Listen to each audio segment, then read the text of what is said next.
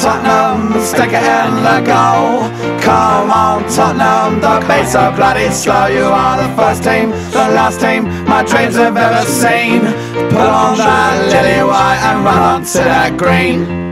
White Hart Lane has seen its pain, it's had its lows and highs. We fought our team through thick and thin and all those glory nights. And when the game is done, we'll sing a song and talk it out all night. Hey! Come on, Tottenham, stick it in the goal. Come on, Tottenham, don't be so bloody slow. You are the first team, the last team my dreams have ever seen. Hi, it's episode one, season five of the Tottenham Hotspur Family Podcast. My name's Jav. Welcome to all our existing listeners, and welcome to any new listeners listening for the first time to the Tottenham Hotspur Family Podcast. Joining me for our first pod of this season, Bex from Portsmouth, Good afternoon. And David Fornell from Sussex. Good afternoon. Right, um, it's been a summer of Kane scoring goals, picking up awards, Trippier, Dele Alli getting on the score sheet, VAR. It's like we've not been away. Yeah, no, we definitely have been. It seems like a very long time since the World Cup ended, and it seems Yeah, like it an equally big gap between the season finishing and the World Cup starting. It always does. Every summer I whinge about this. Well, here we are. Um, let's just briefly talk about. Um, I don't necessarily want to talk about Gareth Southgate and, and England and and as as uh, enjoyable as, as it was to watch um, their progress. I think that that's a conversation for another time. But um, overall, we had what was it nine Spurs players involved in the latter stages of the World Cup. All, all the English lads, um, five of them, um, three from Belgium, one from one from France, Hugo Lloris, lifting the World Cup. Um, it's been a good good tournament for our players. It's been excellent, absolutely excellent. The whole World Cup was excellent as well.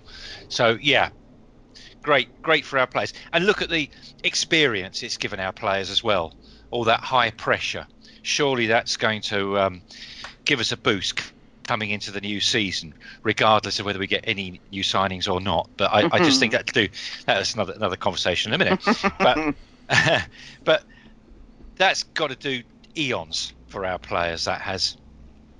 We'll see. We'll see how the new season goes, but I think it's going to bode well for us. Bex captain, um, Captain Hugo, lifted the World Cup. Um, do you think he's going to bring that winning mentality um, to us this season and, and and get us over the line and get that much much talked about first trophy? I'm really pleased that they did so well, and I yeah, it was nine players in the, in the two semi-finals, wasn't it? Nine, ten. Yeah, Yeah, 10, many lots. Um, so, yeah, we did really well, and I think it is important for the England boys to see how far they can push that. I think Hugo has that much more experience anyway. He's a little bit older. His national side generally done a little bit better. So, hopefully, he will bring that back, and they'll all come back with a lot of experience from everything that they learned during that World Cup. the flip side of that of that success is we've we've we've had obviously a lot of players involved, and that means that um, they've not been able to report back for pre-season um, duty as of as of yet. But I believe, in fact, um, Kane, Rose, Trippier, Dier, Dele, Dembele, Jan, Toby, um, Yeah. and Hugo will be returning tomorrow, but which is you know what four or five days before five days before the start start of the season. Um, we had a question from Dave Phipps on, on, on this very matter. He says, with so many of our players taking part in the latter stages of the World Cup, do you think it will have an impact on impact on our start to the season? Um, I don't know if it'll have a massive impact at the start of the season. I think that the benefits of that will be shown towards the end of the season. Where would the benefits be at the start? Do you think? I- I- sorry, I was just going to say. Do you think? Do you think fatigue will set in? Perhaps. I don't know, but it tends to be everybody talks about come the end of the season, everybody, all the commentators, etc. Not that they are necessarily to be believed, but they will always say, "Oh, your Spurs don't have that winning mentality." So, is that something that, it, and and Spurs can't cope with the pressure? So, is it something that we are likely to see at the start of the season, or is it something that will stand them in better stead come the end of the season potentially, depending on obviously where we are at that stage? I think um, it, with all the we're always comparing ourselves now to all the top clubs, uh, as we believe we're now one of them in amongst it. But the other clubs, like Man City, um, have got bigger squads. That's what they've paid for. That gives them a little bit more uh, of an advantage. That's when that kicks in. But um, I, I, no, I, I, I think the way the players looked after, I, I, I don't see as a big problem. I, yeah, I, even even the, the ones that have trotted over to um, North America um, these days. I mean, they've got their own planes. They sleep on the plane. It's not uh, it, the time zone is probably the biggest issue to those trips, but I don't see it being a big issue. I think more the issue is if we get mentally tired towards the end of the season because we play such a, a, a high press, sort of high um, uh, effort game, and and that tends to. You know, I don't think the World Cup's going to make it, but people. It depends where we are at the end of the season. People will make their own judgments, I guess. At the end of it, we won't know to the end of the season. Then we'll look back and say, yeah, yay or nay. Hmm. Um, the other thing that's been a topic of hot discussion in the last few weeks, um, since some of players reported back, the first batch of players reported back for pre-season training, the beginning of July, um, the ones who weren't involved in the World Cup, and then we had the likes of um, Son, Davinson, Sanchez, Sanchez, Eriksen re- reporting a, a, little bit later. But but one of the the topics amongst our fans in particular over that period of time, and arguably since the season ended um, has been the transfer activity, or the lack of, should I say. Um, let's take a few steps back back here. Um, Pochettino signed a, signed a new contract. We we, we recorded a, a sort of impromptu pod just after that. Um, so he's he's committed himself, which is good. Um, Kane signed a new new contract as well. Various as as I recall, Davinson Sanchez. Um, uh, Harry Winks, Kyle Walker Peters, and, and there's been talk that, although it's not materialised yet, that Dele Alli, Christian Eriksen um, will, will, be signing contracts too. I should, should have said Son and, and, and of course. So on the plus side, we've we've kept all of the players that we want to keep. Um, I know there's there's uh, question marks around Toby, but that really has been all season. Um, it looks like the writing's on the wall there, but we still haven't signed anybody, and it's getting very close to. Well, it's this Thursday. The transfer um, window closes yep. at five o'clock. Um, yep. Are either of you slightly concerned? I've been fairly relaxed about it, but if I'm going to be honest, I am starting to get a little bit concerned. Trouble is, you're reading too much in social media. I mean, some fans are just blowing up at home. They are about it. Um, I when he said at the beginning of the season, I want to get business done early. I had to say at the time, I thought, well, he didn't say transfers, he said business. And as much as anything else, it was his own contract and, and uh, wanting Daniel Levy to commit himself, as it were. And, and I think that commitment was just with him, but it was with his coaching staff and players. And, Har- and Harry Kane was one of them. And we did that. Um, th- those new contracts come along. But I am sure that um, transfers are, are very much part part of that yep, we have to try and tra- trade and and uh, deal very cutely on price. And Levy does that. Maybe he believes too much in his own hype. I'm not sure. Um, but the, the, trouble is the market's been skewed, and and I, I closed my last year when Neymar went to PSG for 200 million. I just I just knew then. Oh, that's just completely changed the market, and it has since. And Whereas, I mean, Klopp complained that the market's silly and they won't pay silly prices, and then he went and bought um, um, the Van der what's it, Van Dijk, um, for 75 million, a centre back for goodness sake. So he himself has skewed the market. We've got Richarlison has gone um, from Watford to Everton for 40 million, um, and even James Maddison, whom we were supposed to have one eye, and I'm not sure we did uh, at um, Norwich, has gone to Leicester for 24 million. I mean, that's a gamble. That is a gamble. So I can imagine what they're asking for. Well, it, it's if I'm if I read everything, uh, or believe everything I read, um, 36 million, 35, 36 million they want for Grealish, and we're offering 20. Um, my worry is that we'll end up doing a last minute lunge for a Sissoko. Mm. and that's and that's probably a lot of people's fear that we're, we're not getting what we want, and then we're waiting for what's swept up on the off the floor in the end. And I don't mean that nasty, but he, he's not the player that we really wanted. Um, and certainly uh, the price didn't do him any favours anyway. So I'm hoping if we're going to lunge at anything, we do lunge at one of our proper targets. I, I, I mean, clearly, I would like to see Sessegnon from Fulham as a last minute, but I just don't think that's going to happen. I, I, uh, I, was just just on that. I was wondering about this last night. Um, you know, much of last season, and in fact before that, there, there was talk of him coming to the club. Um, we've been heavily link- linked with him. That all died a death as soon as they got promoted. Um, we've we've not been linked to him since. Everything's been around Grealish, Martial, various others. Um, though there hasn't been, if you take out Martial and uh, sorry, Grealish and, and Martial in that order, there hasn't been necessarily anybody that's been strongly linked apart from those two with the club. Um, recently, and I wonder if, for example, it's been rumoured that Danny Rose um, we're, willing to listen to any offers for him if somebody came in for Rose on the final day of the season, let's just say, let's throw a name out there, um, Everton, for example, um, if he surplus the requirements at, at Spurs and Everton come, in with, with, the right offer, we would need another left back or another left wing back. And I wonder if on that last day, Levy puts an offer in a ridiculous amount of money um, for Sessegnon and Fulham just look at it and say, well, that, that's too good good to turn around, and, and, and that's that's the player that we that we bring in because it, it, it could actually be somebody that's not been talked about that much of late that we happen to steal on, on the last day. So it's not uncommon if you look at previous tr- transfer windows. There's been players that we've been heavily linked with, the likes of Berahino, um, Barkley, that never happen. And I wonder if Grealish is, and Martial are going to be those sort of players. And there've been other players that we've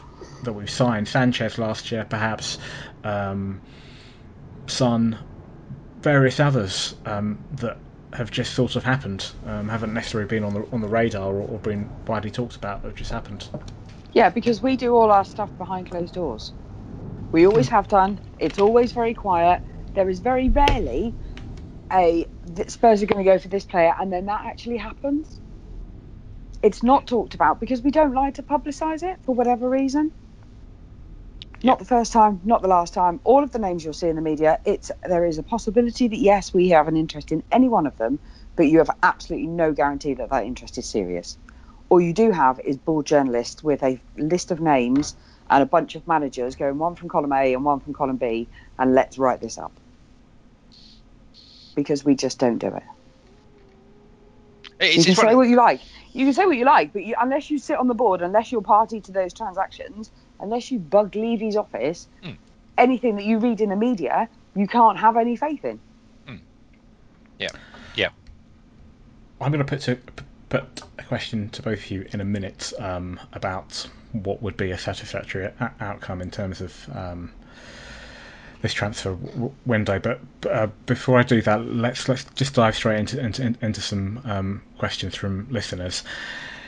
Zoe Pearson, um, her Twitter handle is at Z underscore Pearson THFC. She says, Welcome back to the Multiple Family Podcast. My question is Does our investment process or lack there, thereof show a serious lack of ambition or a selective approach in identifying targets that Poch actually wants to bring into the club? Right. I don't think we have any lack of investment. I think it's quite evident at the moment. It might not be in the team, but that investment is in the super is excuse me is in the infrastructure around the team, and they are getting there. Anybody who's seen the nice shiny pictures of um, the new Spurs training ground where they've all got hotel, they've all got their individual little rooms and nice balconies they can sit out on, and that's all designed for the team. So Levy is taking an unconventional approach in that his focus isn't necessarily the team is ticking over quite nicely. He's obviously quite happy with it what he's doing is he's putting money in the background. Nice, shiny, fantastic new stadium. Not sure if anybody's heard about it. It's been quite quite quiet. But so that's where the money is going because the team doesn't. He wants to get that done, I think, before he splashes big on the team. And all the time the team is doing okay, we are still Champions League, we're still doing stuff, then I think he's going to be quite happy with that at the moment. Once everything is once everything else is done to his satisfaction, that's when we'll see. And it's not like there's a lack of investment and we're bottom of the bloody league too, is it? We're doing all right. Mm. We're also investing in wages. I mean, the, the, yeah, and that- well, again, that's the media thing, and you never quite know what the deal is there. But there's a fair assumption that Kane is going to come back from the World Cup and will be offered more. I'm sure his agent has been on Levy's door saying he needs more money, as will Lloris, and, all of those players that were out there. So I think there are changes, but again, we're not seeing them because the club don't do their business in public. It's a sad reality, yes. You know, we'd all like to know, but um, that is the reality. It's the right thing to do. You can't be giving us uh, snippets of information of what he's doing, uh, whether he has two or three sugars in his coffee. Um, it's just, you know, there's certain things. Oh, is it? It's just, and he wanders around with a a cardboard cup, I expect, as well, drinking Yeah. it while he goes. um, there's what what what they do, what the club are doing, and I don't, and it's it's very short-sighted. I see a lot of fa- uh, fans yelling at the TV screen or wherever they're yelling at at their, at their phone that we're not spending, Levy's too tight arsed, etc. And it's just not true. What he's doing is he's building and opening up more money streams. He's trying to open up to America. Why we've gone to America? Why we've, we've joined it with the NFL plan? I mean, they've spent 10 million pounds on this stadium as, as part of their um, uh, bid to, to uh, play the games. Um, and our profile is being raised, and it needs to be raised in the Far East as well. That's the big money. We've still got a long way to go. Still, people trip the names of Man City, Manchester United, and Chelsea off the tongue before they get to Spurs. We have to keep, and I know trophies will become part of that. Once we start to win one or two, um, and become part of that that glorious day of winning the cup, um, that will then come back into the conscience of the fans around the world. But we have to build that, and I'm hoping when it comes to September the 15th, when that stadium opens up, that TV do a fair few hours before the game on where we are, who we are, and look at the wonderful stadium and look what Levy's done, look what the club have done, because it's not just about the club. When it's about 950 million, it's about investment and not just in the players. Um, that money is going into hotel, into houses. It's employing a lot of people in the area, and I want that to come out when we do the big stadium opening. Exactly what the club are doing, putting us higher up there, bringing extra money streams. Then we'll start with the big transfers, and I'm sure that will come. That's the plan. I'm quite sure of it because it's got to be. Le- Levy likes money. He likes money. Why not? It's not a dirty profit's not a dirty word. It, it's it's it's something you want, and to do that, if your club gets the bigger players, it starts to win the bigger trophies. More money comes in, and and if he takes a bigger share of, of, for his salary, great. He deserves it. But I think that is tempered by his, and I think most people's acknowledgement of the fact that football is the transfer market is a bubble that's unsustainable, and at some stage it's going to have to balance out. Mm. And you can't stay. I mean, Van Dijk for seventy-five million is ridiculous, Mm. and Neymar for two hundred million, although there's some dodgy third-party deal going on there. But it's it's not sustainable. How can clubs continue to bring in that much money to pay their players that much cash, and that's without all their you know additional bonuses, etc. It's just not viable in the long term. There isn't that much money to come into clubs, and I think that's what Levy is wary of. He is very wary of spending a lot of cash, of which, because of the stadium, we don't have a great deal at the moment, I suspect. And he wants to just, you know, I think he's quite happy to have those players, but he wants to go and look for them. He wants to make them want to come to Spurs, not just come because of the money.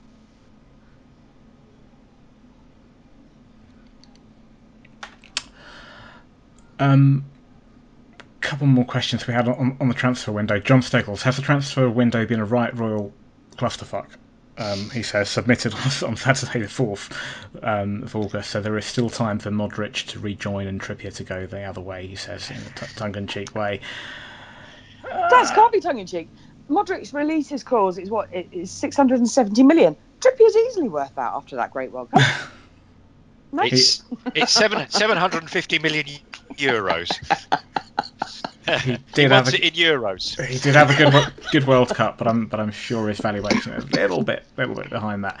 Um, and also Ed Brad, um, a sub question to John's, um, which is even if we make some signings now, is it still a semi clusterfuck as it's later than Poch asked for?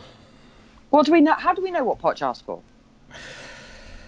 Well, he wanted it. It goes back to what, what David said at the outset. He wanted business done early. Now, whether that means acquisitions, whether that means securing players on, on new contracts, who knows? What what we do know is that if we get some, let's, let's just say, for the sake of argument, if we if we get a couple of players in, a couple of decent players, I'm not, I'm not I don't I don't mean a, another Ones um, that you need to go and Google. Yeah. yeah. Or, or a Sissoko that we've heard of but actually isn't really that much mustard. Um, if we sign up a couple of decent players, if we bring them in at the 11th hour, it's going to give them. They, they probably wouldn't have had a proper pre season. They wouldn't have had the chance to adapt to Pochettino's methods. Um, it might mean that they won't be ready. Um, uh, so, you know, even if we do get good players, it just might be a little bit late in the day for us to see um, their real impact. Well, let's, let's let's just go back one because at the moment people are thinking like Grealish and Martial. Those two players both play in the midfield and wide positions. They're almost playing the same position. So great, we get them in. So where do they play at this moment? Whose place are they going to take? Now you can argue, of course, that Son may have to go eventually to do his national service, and they could be in for then. But beyond that, and that's the problem we have at the moment. Now I can see more signing one of them, um, and but Martial, the one reason he's got to, to move that I can make of is he's not been given a fair crack of the whip at United, and I would agree with that. We've seen it before um, with uh, um, their manager that uh, if you don't like his face doesn't fit, he he, he just scowls at them. Um, and Martial seems to be one of them. So quite rightly, his his agent says, you know, he's not getting the game time. It's time for him to move. Um, but he, you know, he wants he wants to play. Is Spurs the right club for him? Whereas um, with the Villa lad, Grealish, uh, he's younger, and he may well say, yeah, I'm, I'm, I'm- accepting I will start on the bench for many games. Um, and that's sort of where we are because who are we replacing at the moment? Um, you know, we've got a left back uh, in Ben Davies. We've got cover for that if we if Rose goes. Um, Toby Alderweireld. Well, we've even got cover for him at the moment. And certainly, if you play a back four, uh, it's, it's not a big issue. You've got Foyth to, to cover in there or Dier. So we've got play. It's it, I really not not sure. It's very easy to yell. You know, why aren't we signing him? Why aren't we signing him? You get Modric in. So what's he, where's he going to play? To take place of um, Eriksen? You know, we have two um, two players who, who are doing much the same job uh, as the midfield creators, and very good ones they both are. It, it, it's I, it's very complex, and I'm I'm not sure. So if we are, I, my suspicion that's why I, I think that the Sessegnon lad, because he's a young lad again, and and I think he can play sort of a, a left wing back in a five very comfortably.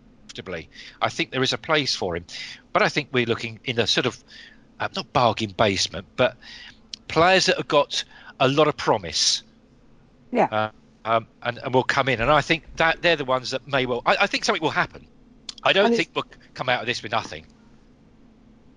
they could do it a bit more quick. No, not necessarily any more quickly. And the truth is, we don't know what happens behind closed doors.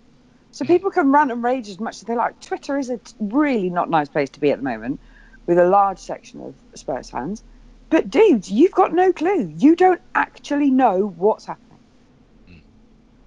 You've never known. If I was to put it to both of you that come Thursday at five o'clock, we haven't signed anybody. Um, not through. I'm not going to.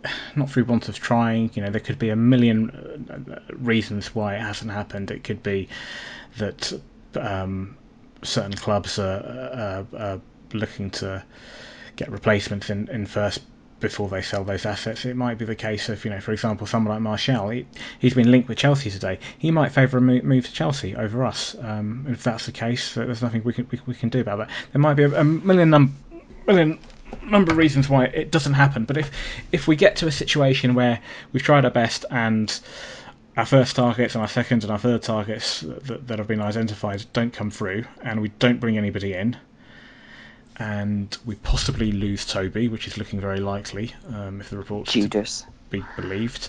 How would you both feel about that going into the new season? I'm fine. Yep, I'm, I'm, I'm cool with it as well. I mean, I could wait till January. Um, we're not in, in a terrible place, and uh, I still see us that we can get top four. I really do. Um, we, you know, we played without Toby last year in, in the majority, so I don't see. Um, I don't, or- and, and Danny Rose, we played without him, so I don't see the problem. I really don't. And we'll come back to maybe where we're going to go. And you've got two young lads and Luke Amos is one of them. He's actually 21, so he may well be in it just at the right point. So sitting on the bench, ready to come on, marvelous. Oliver Skipp, who's 18 Yeah, in really September. good. Yeah, I mean he's still quite young. I suspect we'll see a bit more of him this season. So there, there is stuff to come through, and that's what Poch does. He brings these players through. That's his skills. I mean, per- personally, I, I, I agree with you both. I think that, that we've we've got good players, good team, good good squad, and if we didn't bring anybody in, I don't think it'd be the end of the world. We've coped. We coped with as, as biggest fan of I am of, of him. We coped with, a, a, without Toby for, for large parts of last season. So if he's not there, he's not there. Um, he's trading playing with Davinson Sanchez and Jan Vertonghen for playing potentially at United with Chris Smalling and Phil Jones, um, and for a bit more money, and that tells you all that you need to know about Mr. Alderweireld. Um, should he leave, um, perhaps he, he might change his mind. Who knows?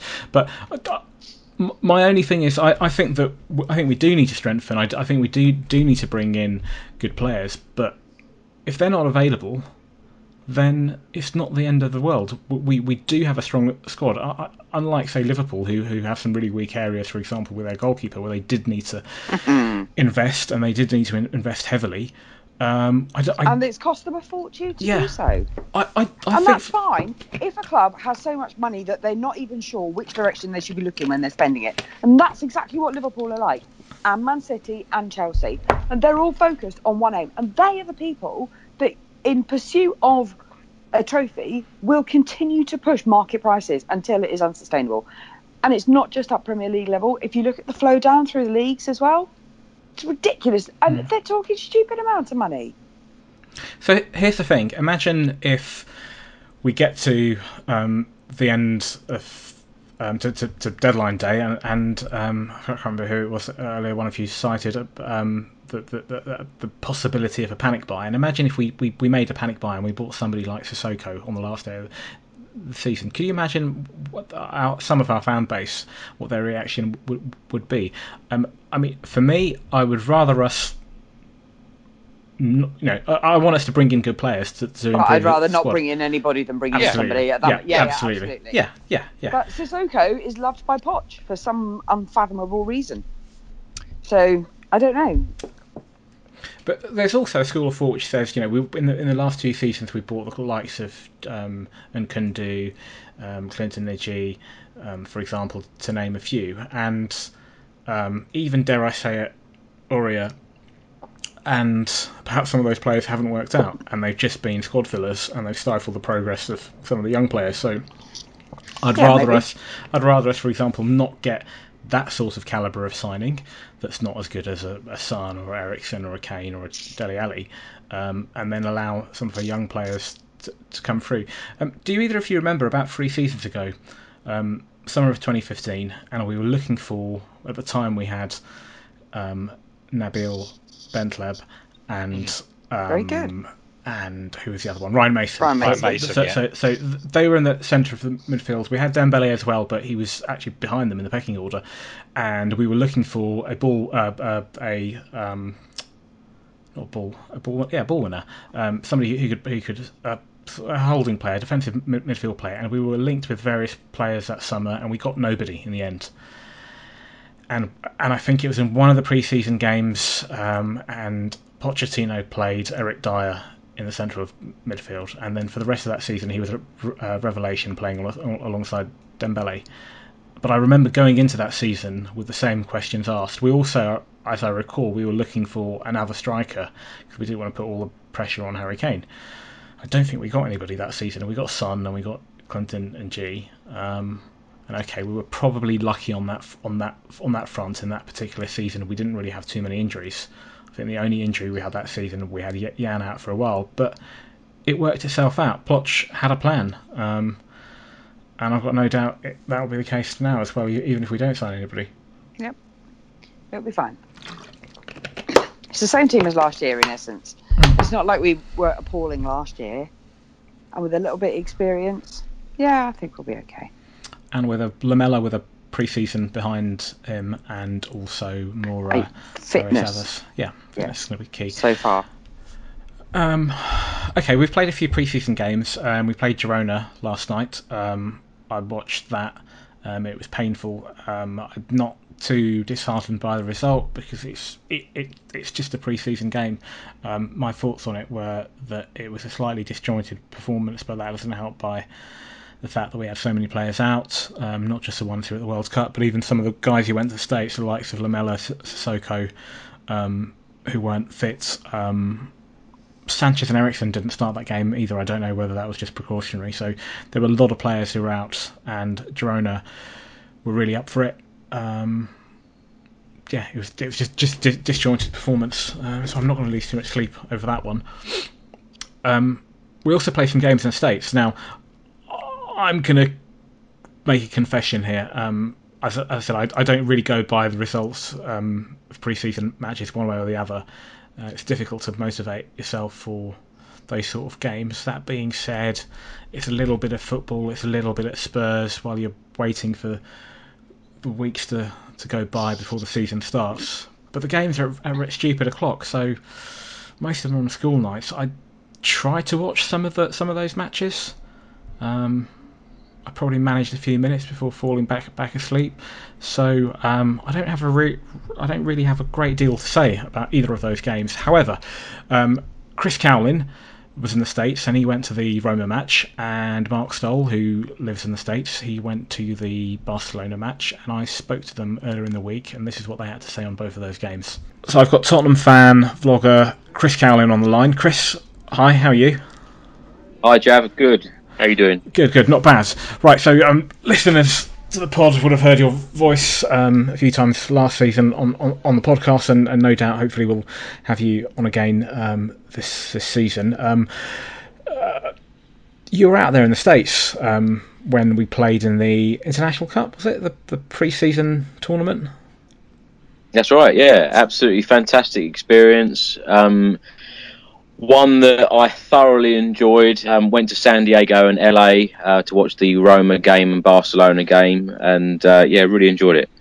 Now I'm I'm going to be very honest with you. I'm very dismissive of, of pre-season f- friendlies. Um, I think they're more an exercise in terms of getting players match fit, and I'm not, and I, and, I'm, and I don't read too much into um, the results. So if it, if we lose, I don't think it's the end of the world, and I think if we win, um, shouldn't read too much in, into that.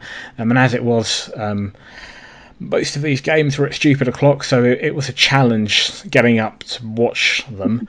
Um, but that's that's me. That's that's that's the the cynic in me. Um, was there anything in, you know, in terms of um, the Roma game, um, which was, that was the first game, um, that you can take away from the, you know, was there a standout performance from a particular player that caught your eye?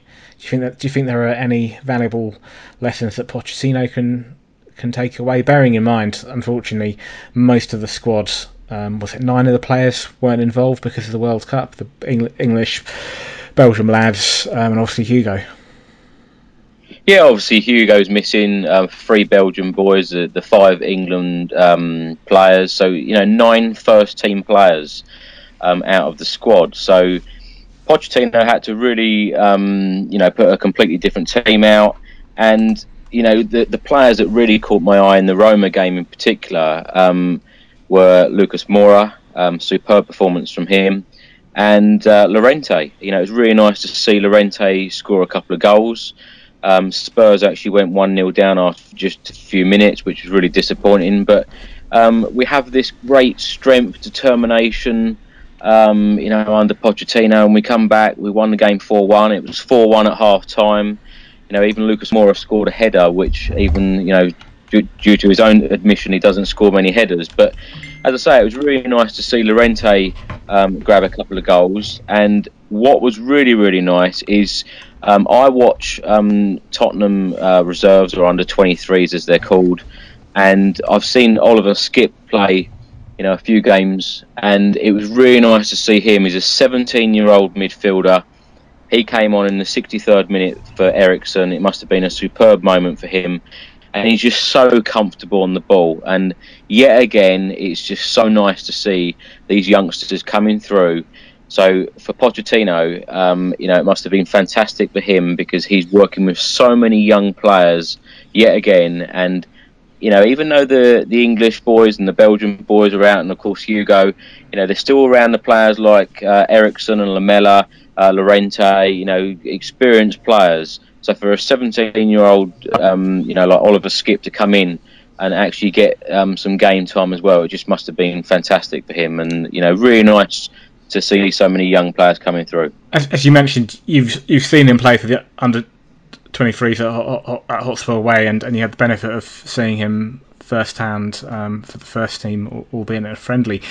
Do you think and this is obviously a uh, completely subjective thing, but in your in your opinion, do you think he's ready to make that transition into the first team? And do you think, in light of the fact that we've got a few injuries and there's also question marks on on the, the, the players that, who who are involved in the latter stages of the World Cup, do you think that we might see something off him against Newcastle, or are we perhaps more likely just to see him cameo appearances in in the Carabao Cup?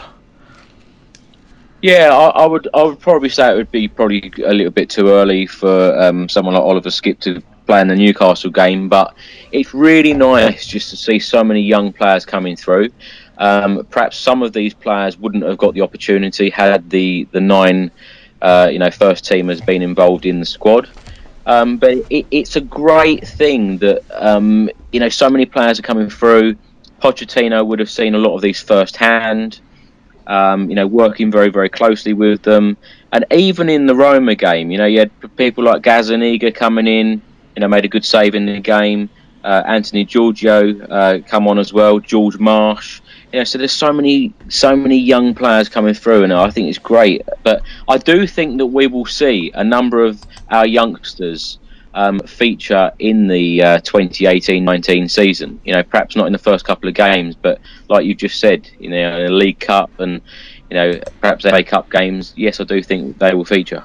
Final question, um, again, and this is because of the the, the fact that we obviously had Kane wasn't available. That that provides an opportunity for um, Llorente to start. Now, I had read that. Um, he was looking a bit leaner, and um, and he obviously got got got, got on, on the score sheet in the first game. Um, in your opinion, do you think possibly he's got a future at Spurs, or is he just playing for the shop window? Um, do you know what, Jav? I, we we've spoke about this at length. You know, uh, me and you about Llorente, and I as a Spurs fan, always cheer for every Tottenham player and obviously want them to do well. And from what I saw of Llorente during the US tour, um, he looks like he wants to play, looks like he wants to perform, he looks like he wants to score goals. And I just saw um, a completely different side um, of him this time. And I was very lucky um, in LA to go to the open training session and the players were just so relaxed, including Llorente. You know, meeting fans, having photos, autographs, and all of that. And to see him in that light, it, it, it was refreshing. And uh, I really do hope that, you know, he, he kicks off, you know, the, the season with, with a couple of goals just to give him that confidence. And who knows, you know, it could be a completely different season to what it was last year. Chris, as ever, it's been a pleasure to speak to you, and hopefully we'll, we'll speak again um, on the podcast later in the season. Thank you very much. Joining me is Mark Stoll from California. Hi, Mark. Hey, Jeff. So you were at the second match against Barcelona. Yeah, second match in uh, LA at the Rose Bowl Stadium. Yeah. Um, and that's was that the, the, the very same stadium that Roberto Baggio um, hoofs a penalty um, at the '94 World Cup. Yes, it was. Yes, it was. Okay. Yes, it was. Yeah. Um, so um, there's a briefing that I've got you on. Well, obviously you were there. You were there at the game, so you can give a f- first-hand experience of, of, of what it was like and and how, how we played. Um, but I'm going to be quite frank, and I struggle to wake up and watch any of these games. I mean, I watched some of them, I watched bits and pieces, but I was fairly bleary eyed. So, first things first, um, what, what, what was it like as an experience going there, watching Spurs in the States?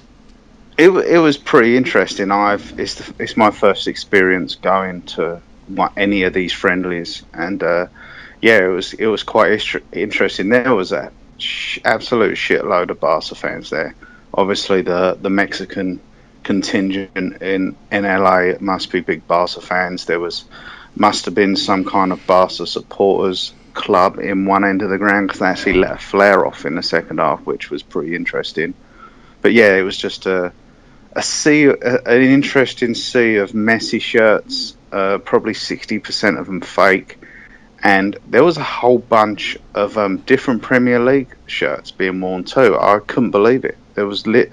I probably saw every Premier League uh, shirt represented being worn by somebody there, and it was just kind of weird because it's like, well, you know, if, if, Arsenal or any other Premier League team were playing in the area, I wouldn't show up in a Tottenham mm. shirt. I probably wouldn't even go. But you know, it just shows that there's obviously a bunch of fans, and you know, they just want the opportunity to watch some decent football instead of the you know the crap that they get from the MLS. So yeah, it was good. There was sixty six thousand there, which was pretty surprising. It didn't seem like there was that many.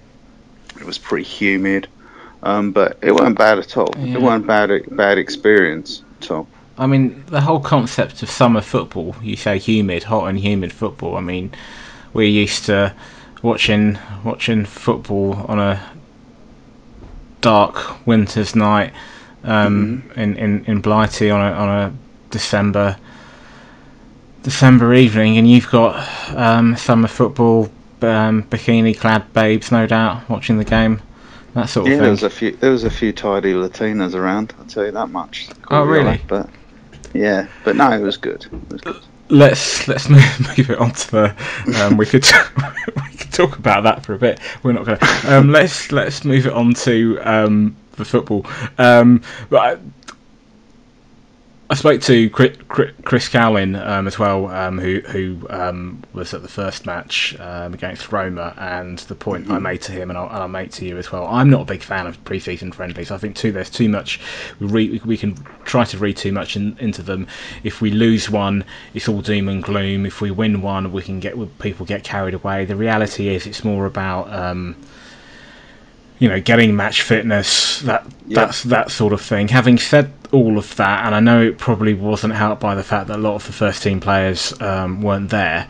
Um, for, for, for those that you did see start um, the match, whether they be uh, regular sort of first teamers right. or young players, was there anybody that caught your eye? Was there anything that any lessons that you think Pochettino can take going into the new season?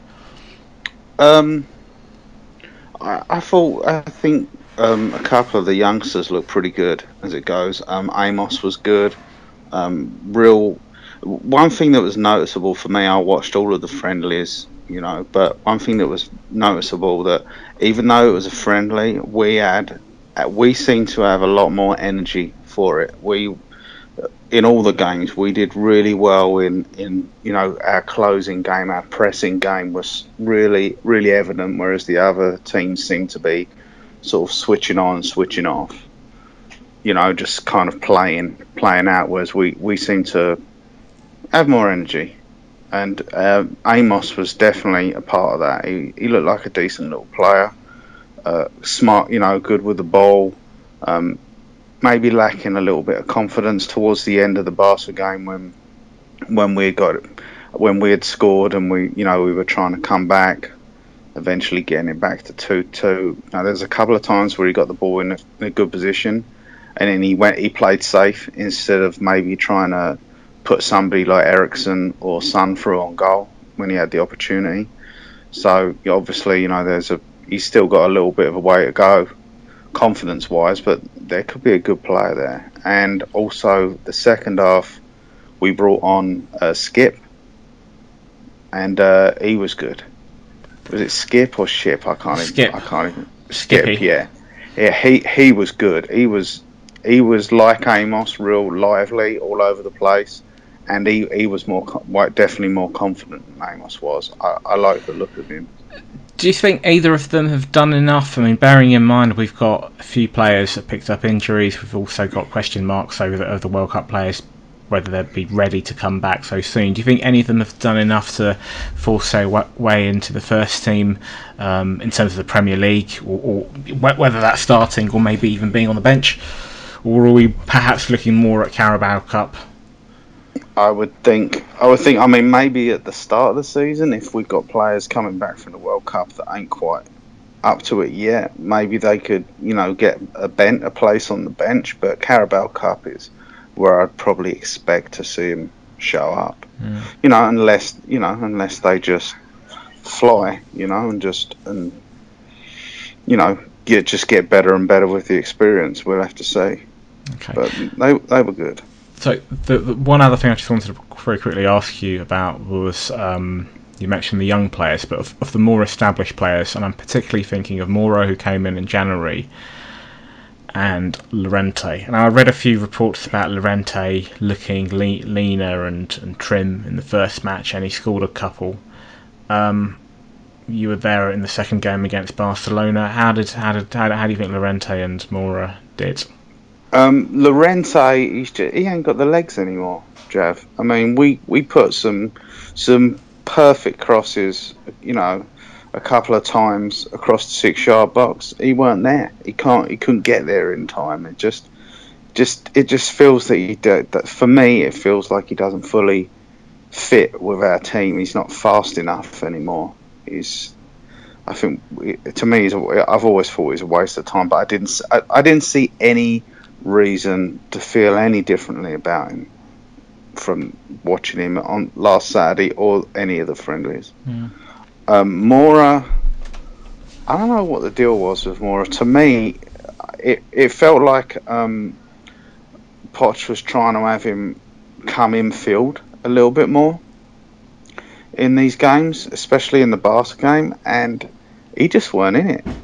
It just seemed to get caught in the in in you know in just just stuck in the middle in in in a, in a group of players and not really getting the ball where you want him to get it. I mean, he, he was decent in the first game, but on last Saturday he weren't really in it, and he came off, and Nkoudou wasn't in it, and then suddenly he scored a goal and, and he played better, but he wasn't really in it either. He just with Nkoudou, I wa- with Nkoudou, I wanted to, you know, before he came up, before he scored, I was saying he needed to come off because he just feel he just felt like he wasn't going for it. You know what I mean? Like he- he's got the power, he's got the strength and the speed to start taking players on, and he just feels like he never wants to do that. To me, Well, the, tra- the transfer window closes in a few days' time. It remains to be seen how many of um, some of those players you mentioned, the likes of Llorente and Nkoudou, whether they'll still be at the club or whether we'll ship them out, um, either either you know loan them out or, or, or sell them.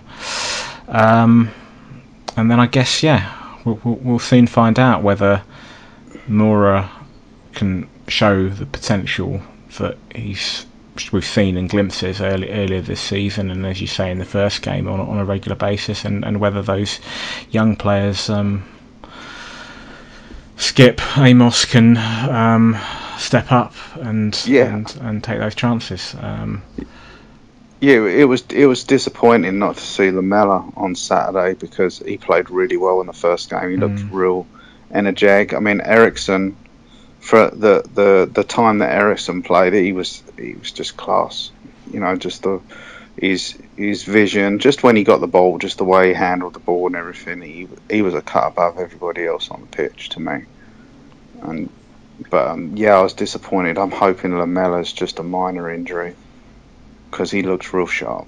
Yep, absolutely.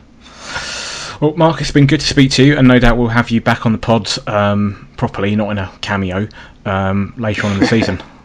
Okay, cool, thanks. Those were the thoughts of Chris Cowlin and Mark Stoll on our pre-season match matches in the states. Right, um, we're going to look at predictions for Newcastle on Saturday and overall predictions for the season ahead in a in a minute. But before we do, Bex, do you have an update on the Spurs ladies? Oh my god, it's been like really, really, really busy. So they've had a whole uh, bunch of players leave. Um, Hannah McKenzie, Katie O'Leary, Lauren Pickett, Eartha Ponders left, as has Shannon Maloney, and importantly, our goalkeeper Toni-Anne Wayne has retired. She's been with the club for a very long time indeed. So Toni is still very active on Twitter supporting the teams. So that's really nice to see. Um, incoming, well, pin your ears back. Uh, so Coral Jade Haines was on loan to us last season. She's now made that a move, a permanent move. We've had a load of players come, interestingly, because the league has restructured. We've had a lot of players come from um, the WSL one side. So Anna Filbey has joined from Arsenal. We've had Jess Naz and Emma Gibbon, who is a new goalkeeper. They've both joined from Arsenal as well. Um, Jess Naz is an England under, or she's been training with the under 19, so that's really, really positive. We've had um, Angela Addison has joined from Basildon Ladies, so they were a contemporary of ours when we played the season before last in the Southern League. Who else have we had? So Rianna Dean and Megan Wynn both joined from Millwall. Megan Wynn is a Welsh international, and we've had Anne Meerwald join from Chelsea. So that's been really busy on that front, um, which is really nice to see. Having said that, obviously, um, so they have had a couple of pre-season friendlies, and as is the men's games, it's a mixed bag. Some wins, some losses. They're playing at the moment and losing two five to Reading ladies who've come to visit at Cheshunt.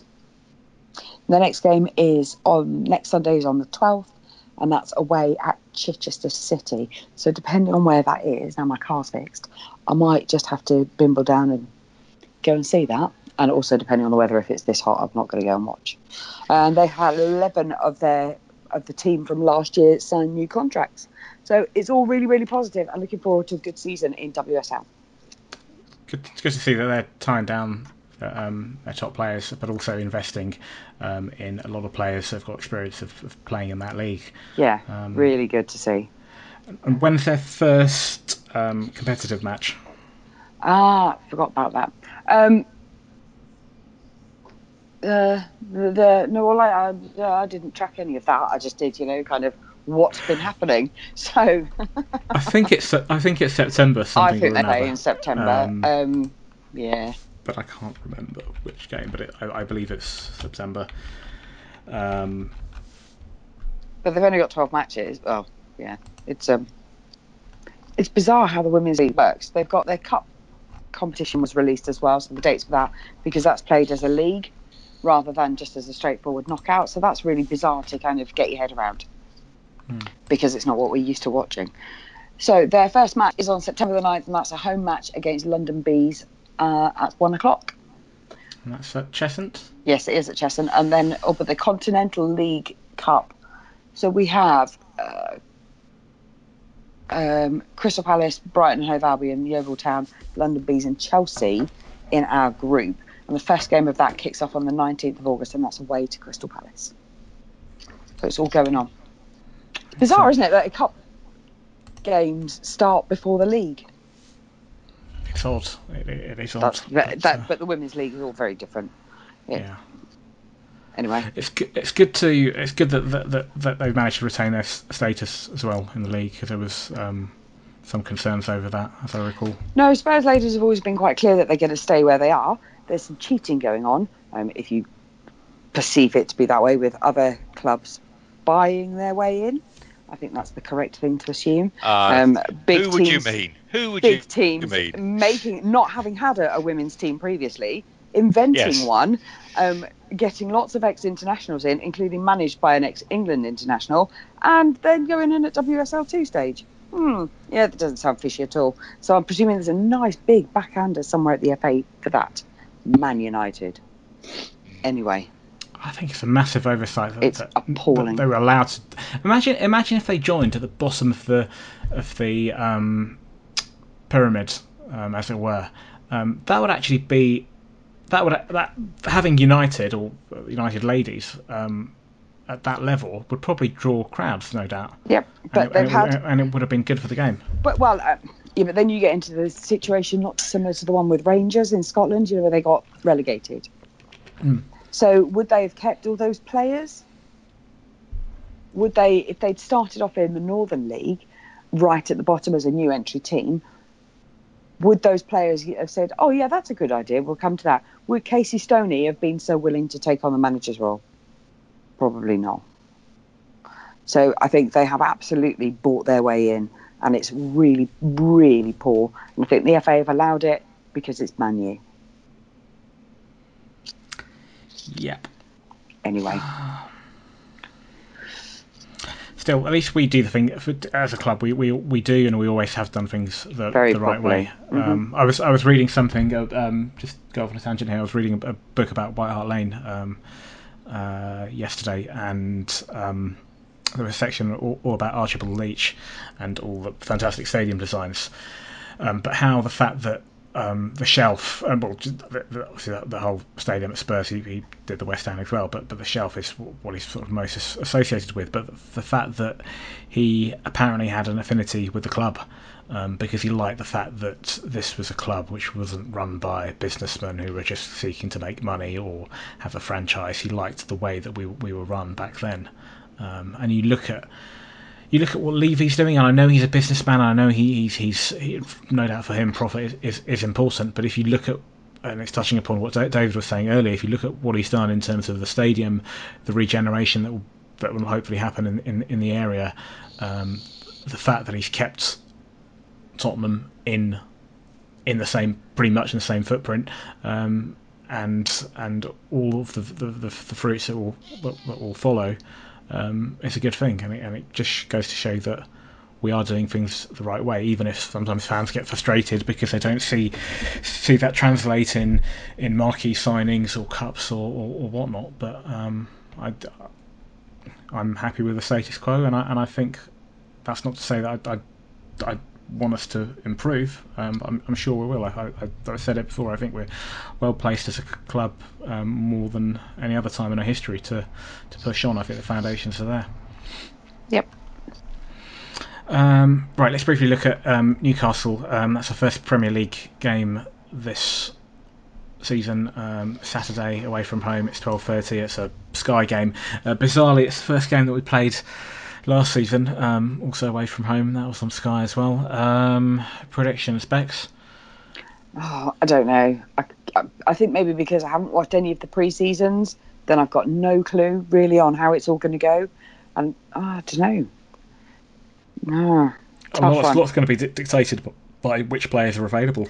Well, and who comes back from pre-season Yeah. having put on some weight, and who is ready to have two lungs in the service of Poch's infamous pre-season training routines? Don't know. Should be an interesting game though. It'd be nice to get a balance, and thank Christ the football's back. Absolutely. David, you're going up to Newcastle, I believe. I am. I am. Uh, on Friday. I should be there the day before. Um, go up and see my daughter, stay with her, and uh, go and get, watch the game the next day. Uh, Newcastle are not in a great place. Um, so Of course they're not. It's all the way up north. uh, financially and football wise, I was more discussing.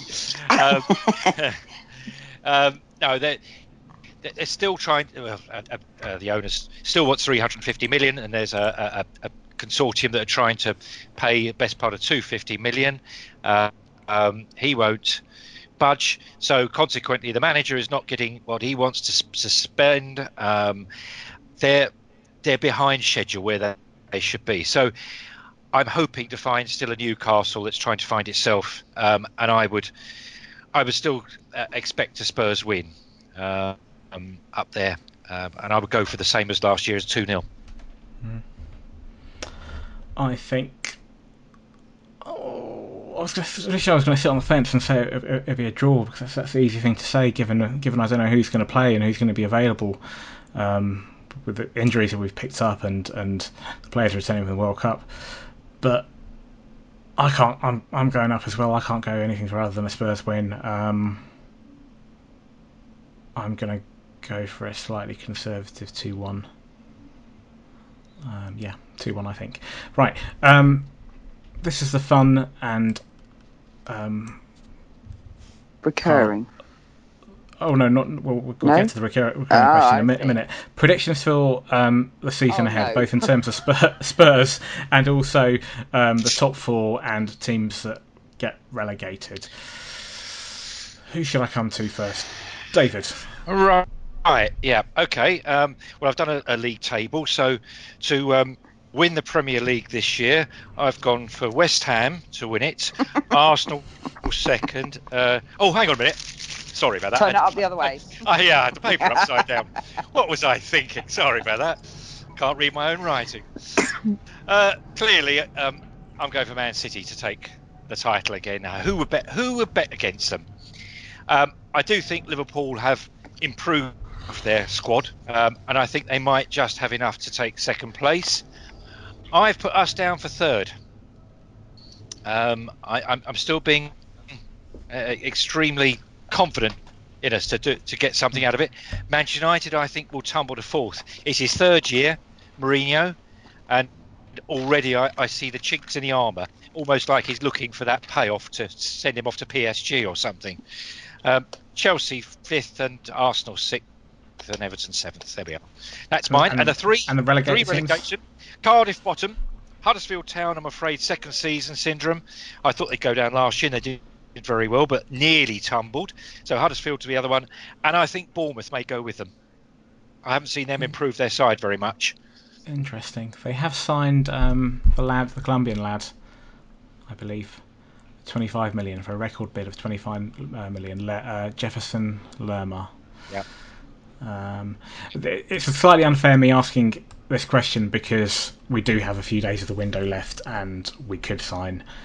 Gareth Bale. No, we won't sign Gareth Bale, but we, we could we could make some acquisitions that Im- improve our situation. Other clubs might see make certain acquisitions or have players leave, so things could things could change. But um, as it is, the window doesn't close to Thursday, and we're recording a pod on a Sunday. Um, Bex, what about you? I think Man City also will win the league, and I think that we will possibly come third. Um, but again, that will, you know, like you say, it's only Sunday and lots could happen. Um, but I think we're reasonably well placed. Mm, I'm not sure who would be second. Probably the Chavs, actually, if I have to admit to anybody. Um, I don't really care so long as Arsenal don't. as- So as long as Arsenal are at least playing European, um, the European League next, yeah, next season, I really don't care. So long as we're not, because that's always nice. To go down, I think Southampton had a really dodgy season last season, so I'd like to see them go down. It's got nothing to do with the fact that I work in Portsmouth. Nothing. Not a single thing. Um, at West Ham, and I agree. I think Huddersfield are going to wobble. I think they're my, um, yeah, candidates. Okay, so for the relegated teams, I've got. Firstly, um, I think Fulham and Wolves will, will stay up of the teams that have been promoted, but I think Cardiff will go down. Um, Neil Warnock has got relegation written all over his face. um, uh, that's if he lasts. I, I, I don't think he's going to last the full season. I think he'll get sacked. That's halfway through. Um, uh, I'm, I'm glad they're in the Premier League, but I don't like the football they play, and I don't like Warnock. Um, he's a good manager bringing teams up, but um, I don't think he's got a great record. Um, Sheffield United went down. Um, QPR wasn't really given a chance. Um, so I think, yeah, Cardiff will go down. I think South. I agree with you, Bex. I think Southampton under Mark Hughes. Um, they've sold a lot of players over the years, but they've always managed to replace them. Um, but I think they're, they're starting to show signs in the last year or so that they're not the force they once once were. So Southampton, Cardiff, and I'm torn between Huddersfield and West Ham. I'm going to go with West Ham. Good lad. Um, Pal- Palace were the other one, but they've had a good they've had a good pre-season. Um, Yeah, but a pre-season doesn't mean anything, does it really? No, it it, it, it doesn't. Um, but I, I think Hodgson is a solid, pragmatic manager, and I think he, he can keep them up. He he, he, had he a good record with, them last year, didn't he? He did, and he had a good record with some of the so-called smaller teams, with Fulham and West Brom before that. Um, I think their biggest problem is if if they lose Zaha and um, they're going to lose. Presumably, they've already lost him. Um, who was the lad they, they had on loan from Chelsea? Um, Loftus Cheek. Um, and if they if if he's going back to Chelsea um, to the parent club and they haven't got replacement for him and Zaha goes, that could affect them. But I still think they're probably strong enough to stay off. So yeah, West Ham for me. Um, the top four, right? Um, I agree with you both. I think City are probably. I think City play like they did last season, no one can catch them. It doesn't matter how how much we strengthen. It doesn't matter if we sign Gareth Bale um, or whoever, or the fact that Liverpool have spent X amount on a goalkeeper or, or whatever else. I think if Liverpool have, if, if City have the season they had last season, nobody will catch them. Um, I'm going to make an assumption that they're going to have a little dip, a slight dip in their form, which may or may not be enough um, for others to catch them. But I think that I've got to make that assumption. Otherwise, it, it, if they don't, then they'll then they'll, they'll, they'll win the league in October. Yeah. um, so I think that United will finish fourth. I think we'll finish somewhere in the top three. Um, I think that Sorry, no, I think I think Liverpool will finish fourth. Actually, they can spend what they, what they want, but I think they've, they've done enough to consolidate their position uh, over the last two seasons, which is fourth. So I think they'll finish fourth. I think United will finish third. I think City will finish second, and we're going to win the league, obviously. Um, that's, have you just have you just gone back and listened to your words I've from last gone season? Back. Yep, absolutely. Okay. I think I think realistically, I'm going to go with that. But realistically, I think we'll finish somewhere in the top three and that I mean exactly that. That's i.e. third, second, or third, first, um, and obviously uh, the, the, the chances of finishing first are a lot less likely than finishing third. Yep. Just Se- second, uh, it's fine margins. You know, it could it could just be we could have um, a, a, spell where we where we've got players fit and and we, we're lucky with injuries, and uh, the, the team nearest to us has a has a bad patch with injuries and, and drops drops some points. I mean, last season we finished third, but if we were slightly more consistent at other points this season, we could have finished second. I don't, I don't think United were all that. Um, yeah, that that's what I'm going to go for. Um, and we can come back at the end of the season and look at look at our predictions and see how right or wrong we were. Joy. Um, yep. Right. Final question. So last season we had a re recurring question on the pod each week that we asked um, anybody who appeared on the podcast for the first time. Um, this this year we opened it up to listeners and ask them to come up with a, a, similar sort of recurring question that we could ask each week. Um, we had a few good suggestions, um, but in the end, um, I went for um, one from uh, his Twitter handle is at I I know Alan Gilzine, who says, "Which Spurs player would you like to travel to and sit with at an away game?" Who wants to go first? Go on, David. I'm just I'm trying to look at my bit of paper now. I've written so many bits and pieces. And here we are, Eriksen. Yep, Eriksen, because he he has a, a, a good he sees the picture, and he can explain it to me what he's seeing going on on the pitch. That's all right. It, he's, he's got that view. So yeah, a player with his uh, with his vision. I'd, I'd like to go with. Bex. So, well, hmm. because different players offer you, or you perceive as a fan that they will offer you different things. So, I'm sure if you went with Eric Dier, he'd be quite, because he comes across as quite a calm person, and he'd be like, oh, okay, well, this has happened and this is why it's happened. And again, like you said, David, it's that level of explanation, isn't it? Mm. But I'd quite like to go with Eric Lamela for the fire and the Spanishness and the general hissing when something goes wrong that he doesn't like. And I think he would be really, really entertaining to sit and go to, to go to any game with. Okay. Um, so my one, and I've only just realised it now because I, I, looked at the question slightly differently. Um, I looked, I focused more on the travel to um, away game rather than the sit with at a match. So I focused more on um, who I would be um, uh, in a coach with or, or, or on a train or, or, or, whatever it might might be. Um, and I went for Eric Lamela on the basis that um, he would prepare the mate and we'd just share around and drink, and, and drink the mate. Brilliant. Simple as that. it's it's latte is it's not like a cup of tea or, or, or cup of coffee. There there is an art to making it, and I would want I would want Eric Lamela to prepare the mate and and do all that shit and just share it around. Fair enough. Um, so that's that's my answer to that. Right, um, we'll be recording the next podcast um, a week today, the day after the um, Newcastle game. Until then, thank you, Bex. Thank you very much. Thank you, David. Thanks very much. See you in Until Newcastle. You certainly will. And until next week, um, the future's bright, the future's lily white. Good night. Come on, Tottenham, stick it in the goal. Come on, Tottenham, the beats are bloody slow. You are the first team, the last team my dreams have ever seen. Put on that lily white and run on to that green. White Hart Lane has seen its pain, it's had its lows and highs. We fought our team through thick and thin and all those glory nights. And when the game is done, we'll sing a song and talk it out all night. Hey! Come on, Tottenham, stick it in the goal. Come on, Tottenham, don't be so bloody slow. You are the first team, the last team my dreams have ever seen. Put on that lily white and run on to that green. Oh, we've seen them come, we've seen them go, the names up on our shirt. The gods have failed as men are hailed and faces in the dirt. Now gather round and sing it out and we'll talk out over her.